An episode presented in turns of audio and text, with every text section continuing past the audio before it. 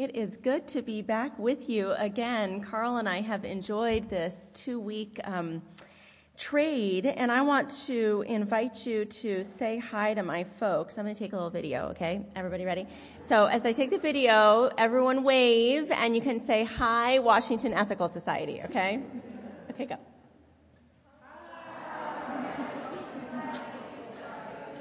Okay, yeah, you sound about as organized as we are, so well done. I'm going to share that with my uh, with my folks back in D C It is good to be with you. It is always good to be together on a Sunday morning, especially after challenging weeks. This has been a hard week nationally, hasn't it? We're going to talk today about a particular justice issue, one that is both local and national. But I can't help but experience it within the context of the national conversation we have been having this past week. The conversation about healthcare as we have been on the edge of our seats, night after night, it seems, down to a few senators to turn the tide.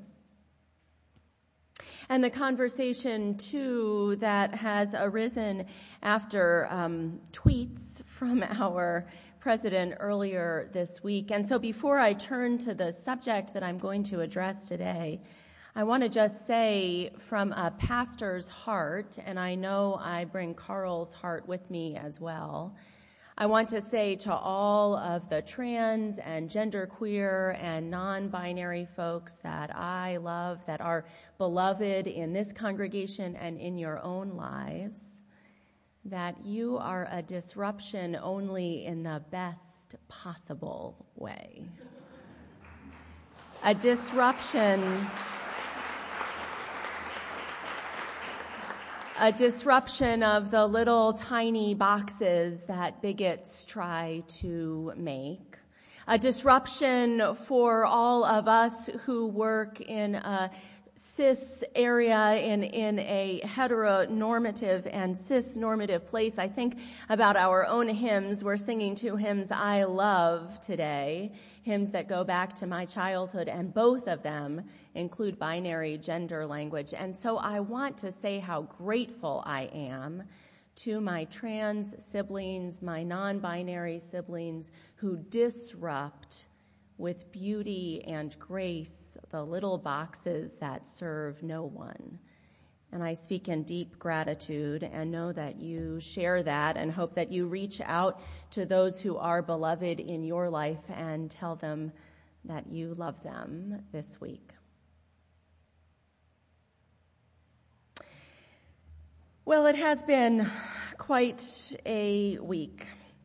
Those few senators, I think my Facebook feed in the last couple of days has been disagreements about which senators to honor and which senators not to honor. Of course, that assumes that you have senators at all. Those of us who live in Maryland are able to feel righteous indignation toward folks that we elected or gratitude toward those we elected, depending on how they vote. For those of us who live in D C, in the District of Columbia, that takes righteous indignation to a whole different level. As I'm sure most of you know, folks living in the District of Columbia have no voting representation in either house, the House of Representatives or the Senate, and they do not have authority over their own budget. You may even have seen the license plates in D C, taxation without representation, one of, and I will say just one of the colonies of America. Puerto Rico is in a similar situation, as is Guam and our other territories.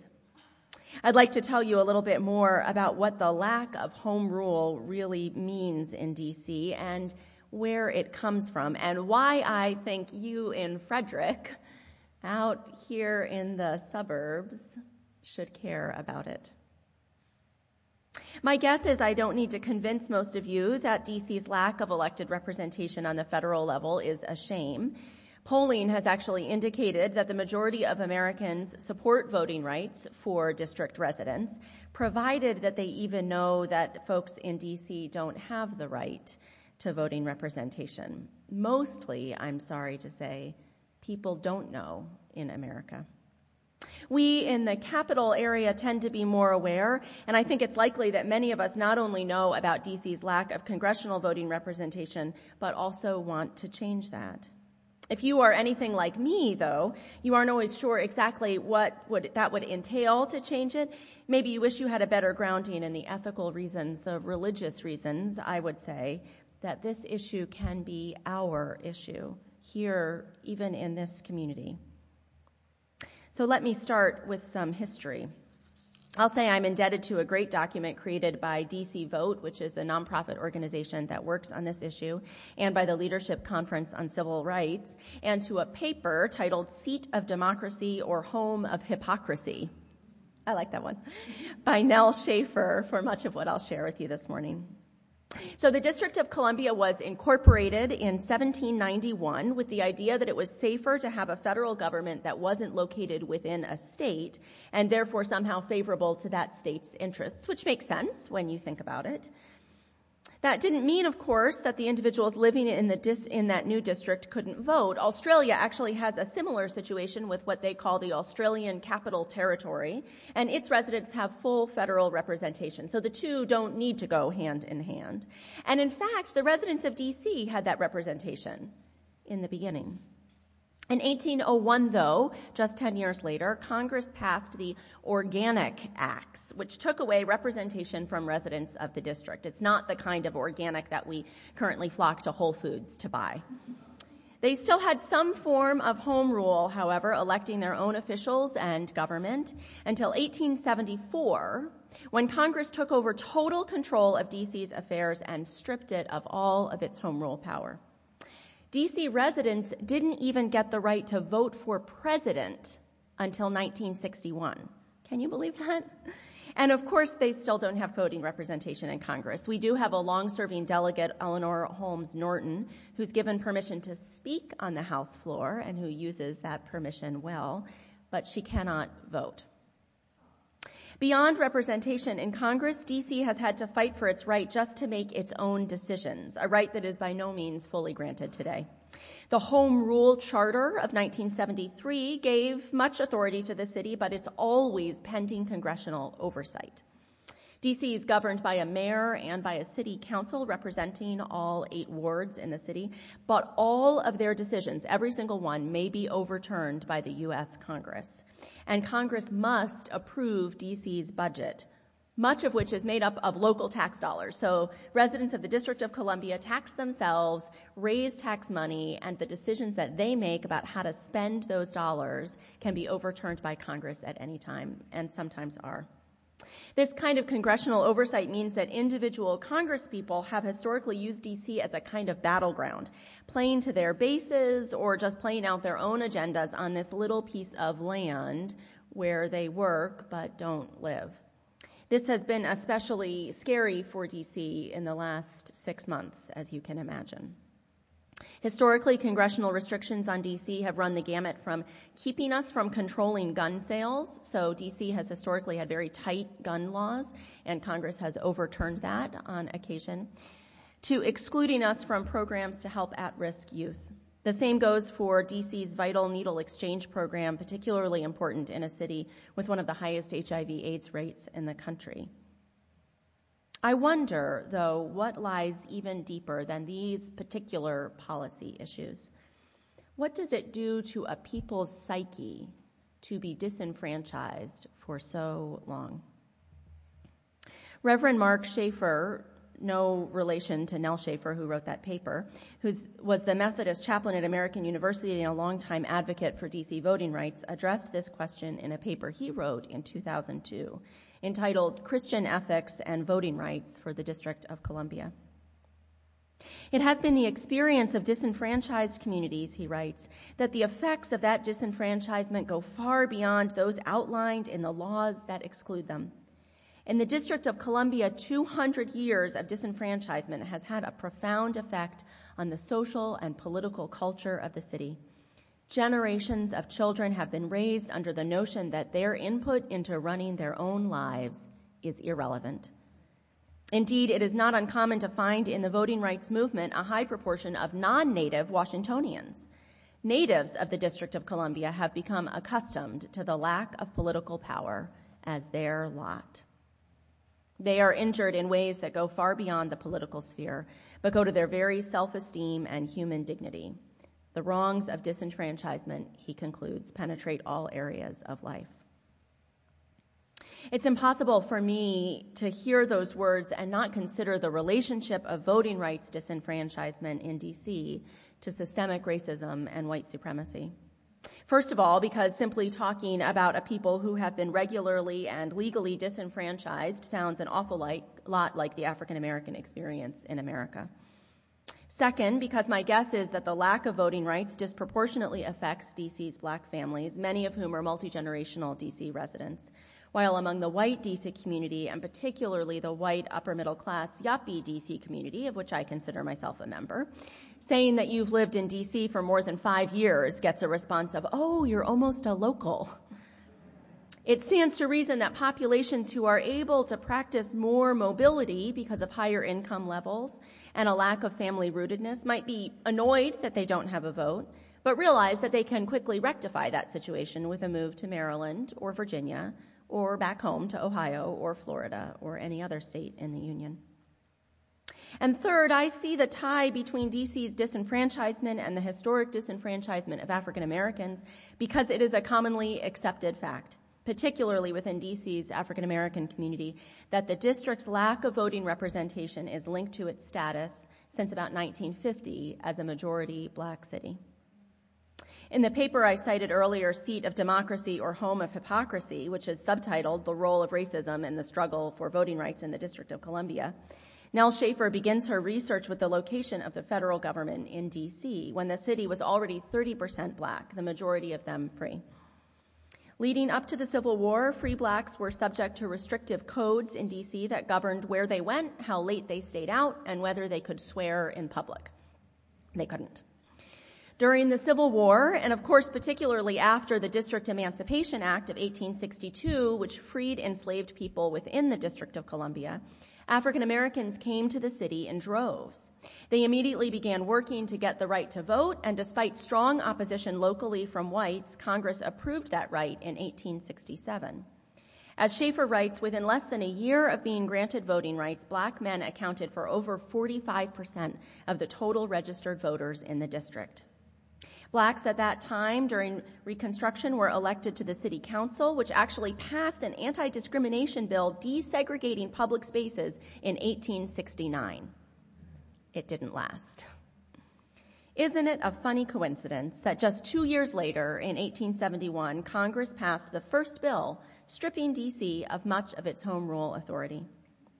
This bill created a territorial government, which was actually kind of a disaster, and was quickly followed by that bill we mentioned earlier, the eighteen seventy-four bill that turned complete control of the city over to Congress. Actually, no one really thought it was a coincidence. Politicians at the time were very happy to make clear why they had taken over control of the district. Schaefer quotes from Senator John Tyler Morgan of Alabama at that time in eighteen seventy-one. It was necessary to burn down the barn to get rid of the rats, the rats being the Negro population and the barn being the government of the District of Columbia. Now, the historical fact is simply this, Senator Morgan went on, that the Negroes came into this district from Virginia and Maryland and from other places. They came in here and they took possession of a certain part of the political power of this district, and there was but one way to get out. So Congress thought, so this able committee thought, and that was to deny the right of suffrage entirely to every human being in the district and have every office here controlled by appointment instead of by election in order to get rid of this load of Negro suffrage that was flooded in upon them.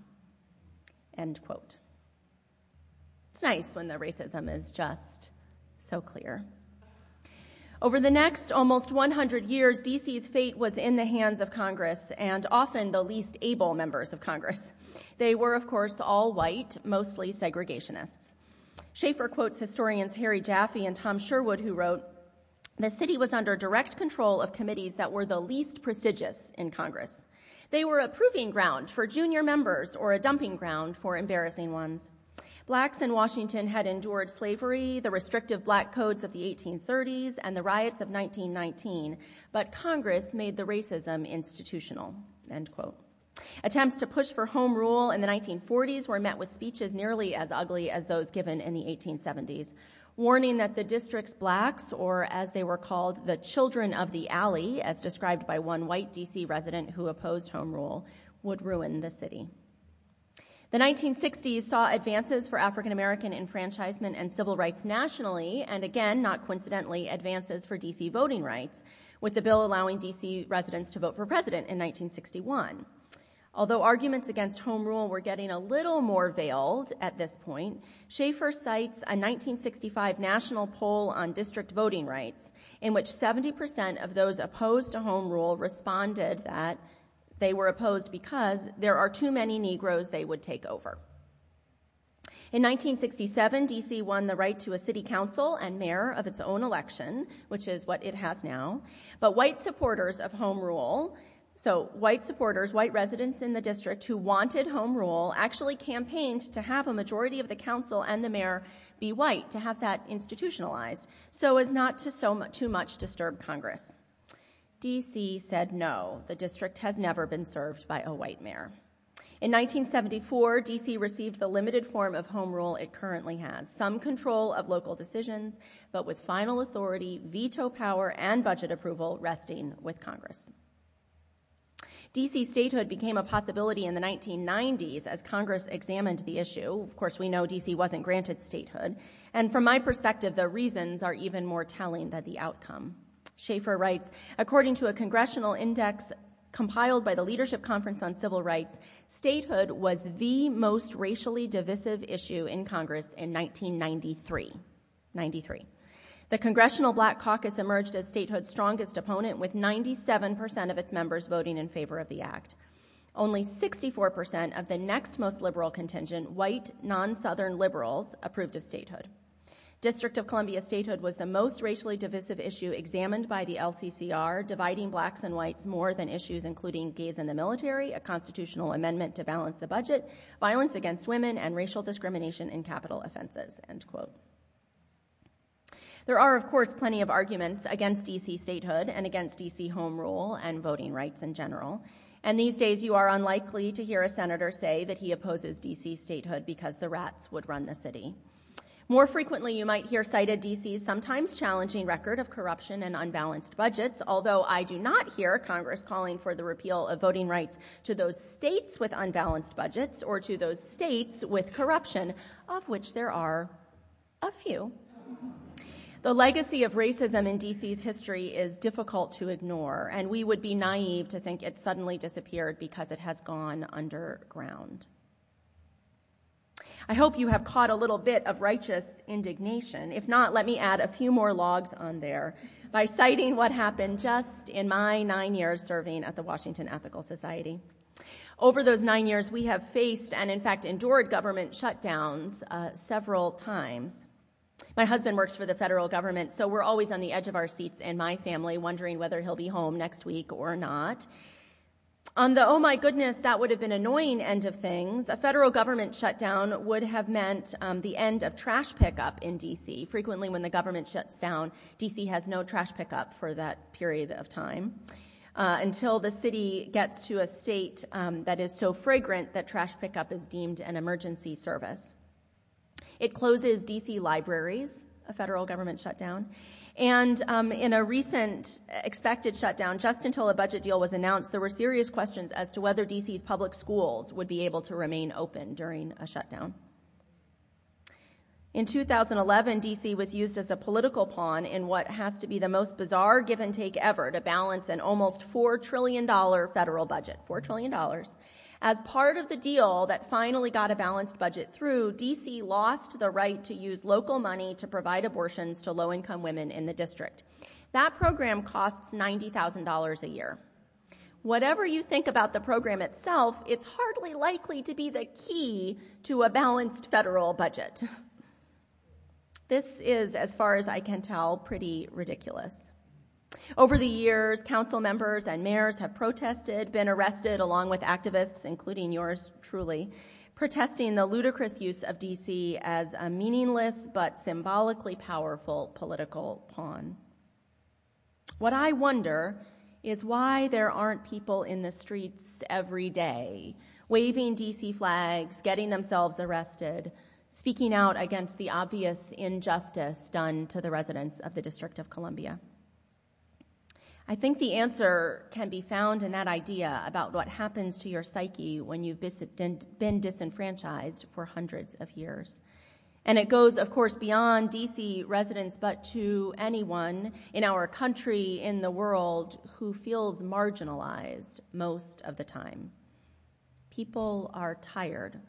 Some are hopeless. Some think voting rights would be nice, but unlikely. And of course, since they don't have representation in Congress, D C residents also don't have political clout to make it happen. There are a couple of ways to respond to this. First, and here I hope that you in Maryland perk up your ears, D C cannot fight this fight alone. I want to say to you that no matter where you make your home, if going into the city means going to the District of Columbia for a show or a restaurant or the museums, then D C is your city, and D C's fight is your fight. I would hope, in fact, the same could be said of residents of any state who call D C its capital. We hear a lot about the swamp, but D C isn't actually House of Cards. It is a real city filled with real people. D C residents would be much less hopeless if they could see that folks in other states have their backs. There's another reason, though, why I think this issue belongs to us. A reason that is as much about hope and faith as it is about policy. Religious congregations, movements even exist for many reasons, a sense of community, helping people through the joys and struggles of life, helping people to sort out right and wrong. They also exist to give people a sense of what is possible, to hold up a shining maybe when the world looks like a lot of no. Some religious traditions, of course, hold that maybe in another realm, but many are like ours, asking people to create the maybe, to build it, to live with the hope and the faith that the world can be different than it is today. We say we believe in the inherent worth of every person, something which is not always self-evident in reality. We believe in it anyway. We are faithful to that possibility, that hope that every person is worthwhile and precious. D C is not going to win voting representation this year. It is not likely to win it during this Congress. And it would be easy to throw up our hands and say we don't know if we will ever win it, and that spending time on it doesn't really make any sense. My first answer is practical. What we need to do now is make the issue of D C voting rights so obvious and well known, so clearly unrighteous, that as soon as the political climate is right, and I live in the hope and faith that it will be one day, that it will be the first thing on anyone's list. But my second answer is about providing hope, about believing when the reality is not self-evident. One of my favorite Hebrew Bible prophets is Isaiah. The book of Isaiah has some of the most beautiful passages, the wolf and the lamb lying down together, that's Isaiah. The dream of a place where no being shall be hurt or destroyed on all my holy mountain. The other thing I like about Isaiah, though, is that he called out to his people even though he knew he would fail. The story tells us that God called Isaiah and told Isaiah that God had a miss- mission for Isaiah, and Isaiah said essentially, "Oh, and will I succeed at this mission?" And God said, "No. No, you won't." And Isaiah has some choice words, um, primarily, "Well, then why would I do it?" And, and God says, "Well, will you go anyway?" And Isaiah says, "Yes, send me." God told Isaiah ahead of time that Isaiah's mission would fail, his prophecy would be ignored, the people would fall into ruin and be forced into exile, and all those things happened. Isaiah, Isaiah knew all of that, and he tried anyway. He believed in the importance of calling out truth and righteousness despite such sure failure, simply because truth and righteousness must be heard. Now, I will be honest, I would like us to have slightly more success than Isaiah. But I resonate with the idea of standing up for a cause even when its outcome is uncertain. You may have other causes in your heart, other hopes, other justice issues that seem today impossible, a reality that may never come to pass. I invite you, with those issues, with D C voting rights, with single-payer health care, with anything that seems unlikely, not just to resist against that that seeks to bring it down, but also to cast a vision so beautiful that you are called to speak for it, even when you think you will fail. D C voting rights is a hard issue to tackle. The fight for the district's autonomy and self-determination is connected in so many ways to our other work for justice.